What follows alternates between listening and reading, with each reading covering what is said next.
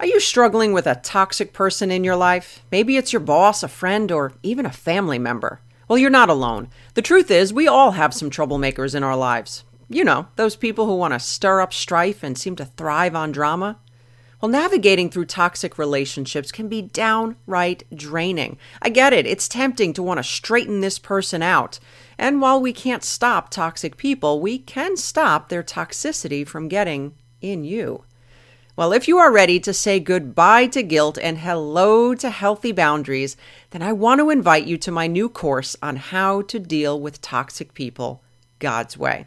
In this course, you will learn the five types of toxic people, the difference between broken and toxic behavior, the four types of boundaries and which are best for you, how to overcome the fear of confrontation, and most of all, you will learn the practical tools on how to interact with these people so that you can grow in strength and get rid of the guilt. When avoiding this person isn't an option, God may be using them to help you grow, and I would be honored to walk this journey with you. My friend, I believe that you can shift your suspicion that you can change this person to the biblical understanding of love. Will you let me help you? Building Faith podcast from Kris Reece Ministries is a podcast to bring biblically based messages and lessons on how to apply God's Word into your everyday life. Well, hey, my friend, welcome back to the Building Faith podcast. I am so thrilled to be here with you today. I am your host, Kris Reece, and my mission, as always, will be to help you to apply God's Word to your everyday life. Today, we are in episode 79, and we're talking about how to build confidence God's way. If you had all the confidence you needed, how would your life be different right now? What would be different in your career? How would your relationships change? So many people could benefit from having more confidence. And to help you find more of it, first we're going to talk about what confidence is not. Confidence is not reliant upon your circumstances. It's not a feeling, an act, or a fake it till you make it type of thing. So, what is confidence? Confidence can be described as a feeling of self assurance arising from one's appreciation of one's own abilities or qualities.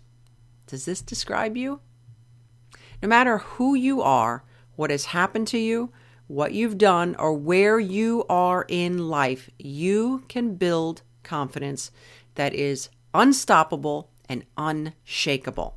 And the Bible teaches us eight ways to do it. So we're going to talk about those today. Are you ready? Number one, stop comparing yourself to others. 2 Corinthians 10 12 tells us that comparing ourselves to others is ignorant. Ouch.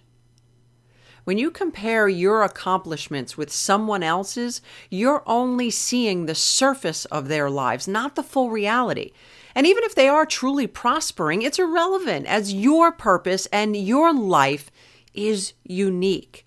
And God's blessings are not limited. You don't miss out on a blessing simply because somebody else is getting blessed. Look, there's nothing wrong with letting others motivate you. At one time, the four minute mile seemed impossible, but once Roger Bannister achieved it in 1954, many more did after that. But Keep your focus on your purpose in this life. You can't run someone else's race, my friend. Number two, raise your standard. Insecure people tend to flock together. And if you want to raise your confidence level, you will need to raise the standard of people that you surround yourself with. Now, I'm not suggesting that you ditch all your friends, but I am saying that it's time you begin to spend time uh, are surrounded by people who are doing more than you, accomplishing more than you, and who are more confident than you. And you will likely feel uncomfortable and even more insecure initially because you will feel like an even smaller fish in a bigger pond. But I want to challenge you to be okay with being uncomfortable for a bit. And as you begin to grow and to learn new skills and habits, you will begin to apply them. And when you do, you will begin to see the benefits, and that is when your confidence will begin to grow. Number three, develop self discipline. 1 Corinthians 9 24 through 27 reads, Don't you realize that in a race everyone runs, but only one person gets the prize? So run to win. All athletes are disciplined in their training. They do it to win a prize that will fade away, but we do it for an eternal prize. So I run with purpose in every step. I am not shadowboxing. I discipline my body like an athlete, training it to do what it should. That's from the Apostle Paul. Your self confidence is directly proportionate to your level of self discipline. And if you struggle with self discipline, you also likely struggle with self confidence.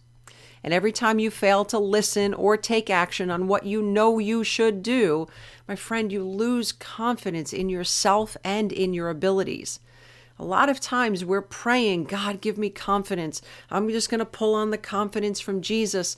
But there are action steps that we need to take. And when we begin to take action, we then grow in our confidence. And of course, it's His working through us, but we've got to do our part.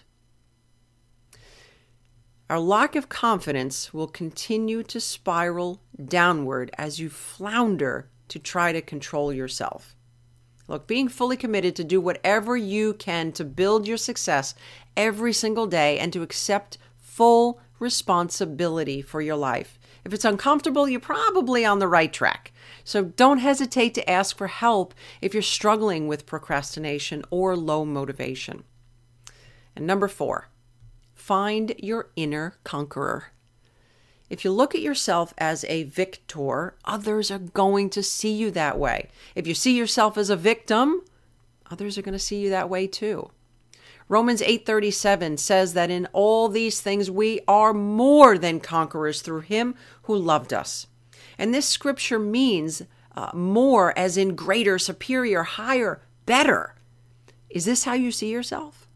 Look, I'm not referring to an arrogant ego or just positive self talk. I am talking about knowing who you are in Christ. Stop looking at yourself as a struggler or through the lens of your past experiences. See yourself as God sees you, superior, and others will see what you see. And number five, exchange the lies for truth. Are your inner words telling you that you don't have what it takes? Well, if you continue to listen to this voice, you will end up curled up in the fetal position on your sofa watching Desperate Housewives reruns, wondering why you even considered stepping out. Instead, listen to the voice of truth. What does God say about you? If your inner words don't line up with God's word, you need to challenge your words, not His. Number six, make mistakes. Look, this seems counterintuitive, but it's true. Many struggle with confidence because they fear making a mistake. Mistakes are not only okay to make, they're actually good. So go ahead, mess up. You grow most when you make a mistake and learn from it. And if you need encouragement to make mistakes, you'll find it in Isaiah 41:10, and it reads, "Fear not, for I am with you. Do not be dismayed, for I am your God. I will strengthen you. I will help you. I will uphold you with my righteous right hand. And number seven, stop focusing on your lack of confidence. Whatever you focus on, you will hit. If your car starts to spin out of control and you keep focusing on the brick wall, guess what you're going to hit? The brick wall. Why? Well, not because you wanted to, but because you focused on it. Stop focusing on not having confidence. All you're doing is reinforcing the fact that you don't have it. Instead, help others feel good about themselves, as 1 Thessalonians 5:11 tells us to do. So encourage each other and build each other up, just as you are already doing. And number 8, be yourself. Look, I realize that this is easier said than done for a person who struggles with confidence because people who lack confidence don't always know who they are. And many have spent so long trying to be something that they're not or trying to please other people that they've actually lost their own identity. And many will admit, I don't even know who I am or what I want. And if this is you, I want to invite you to make this your first task to find your own identity, get to know you. And I've got a great resource that I think will be a good starting point for you. It's called What's My Temperament? And it's a free guide to understanding who God created you to be. So I will go ahead and include a link in the description section as well as the show notes. Uh, go ahead and get your hands on that. Begin to understand who you are in Christ because, my friend, He has created you to be an awesome, very unique individual. And I really, truly want you to start embracing that. Well, my friend, I hope that you have enjoyed our time as much as I have. If so, would you please consider subscribing and leaving a rating? I'd greatly appreciate it. Until next time, remember, all things are possible with God. For more information from Kris Reece, visit krisreece.com forward slash podcast. That's K R I S R E E C E dot com forward slash podcast.